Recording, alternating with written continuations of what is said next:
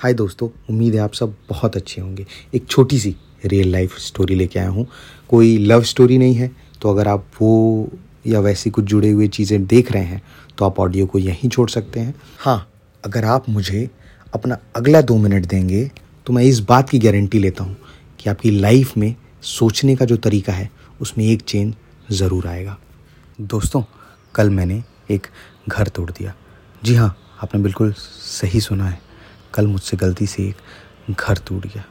मेरे घर में बालकनी के नीचे मधुमक्खी का एक छत्ता हुआ करता था और मैंने कल उसे सिर्फ़ इस डर से तोड़ दिया कि कल को वो मधुमक्खी का छत्ता बड़ा होगा और मधुमक्खियाँ शायद मेरे घर में किसी को काट लेंगी।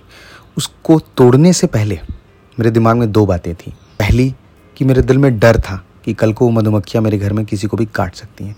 और दूसरी बात थी कि ये घर तो हमारा है और मधुमक्खियों को कोई हक नहीं है कि वो हमारे घर में आके रहें। बट जब मैंने उस मधुमक्खी के छत्ते को तोड़ दिया और मैंने देखा कि किस तरीके से वो अपना घर ढूंढ रही हैं, कि कभी उनका वहाँ घर हुआ करता था, वो उसके आसपास मंडरा रही हैं, तब मुझे फील हुआ कि मुझसे भी एक बहुत बड़ी गलती हो गई है।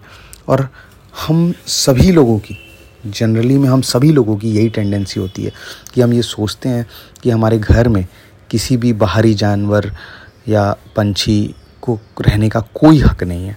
बट जब कभी हम ध्यान से सोचेंगे तो हमें शायद ये समझ में आएगा कि वो हमारे घर में नहीं आए हैं, बल्कि हम उनके घरों में आके सब कुछ हथिया चुके हैं। हमने बड़ी से बड़ी जंगलों को काट के वहाँ सोसाइटी बसा ली है, अपने बड़े बड़े बिल्डिंग्स बसा लिए हैं, घर बसा लिए हैं, और हमने इसके लिए पैसे भी दिए हैं। तो हमें ये लगता है कि ये हमारा है।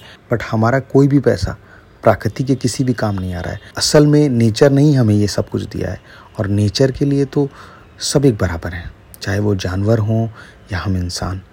बट हम इंसानों ने, क्योंकि हम सोच सकते हैं, समझ सकते हैं, हमने बाकी लोगों का घर उजाड़ दिया। तो आप सबसे मेरी बस यही गुजारिश है कि जैसी गलती मैंने की है, वो गलती आप ना करें। और अगर आपके घरों में किसी जीव जंतु किसी जानवर, किसी चिड़िया का घर हो तो उसे तोड़ें ना। और कोशिश करें कि जब तक कुछ ऐसी स्थिति ना आ जाए कि आप तोड़ने पर मजबूर हो जाएँ, उसे ना तोड़ने दें। 99 परसेंट चांसेस हैं कि वो आपको कभी हर्ट नहीं करेंगे। अगर मेरी सोच और मेरी बात आपको अच्छी लगी तो एक शेयर ज़रूर करिएगा, ताकि ज़्यादा से ज़्यादा लोग तक ये सोच पहुँचे। खुश रहिए, मस्त रहिए और सेफ़ रहिए। आपका दोस्त रोहित आपसे अलविदा लेता है।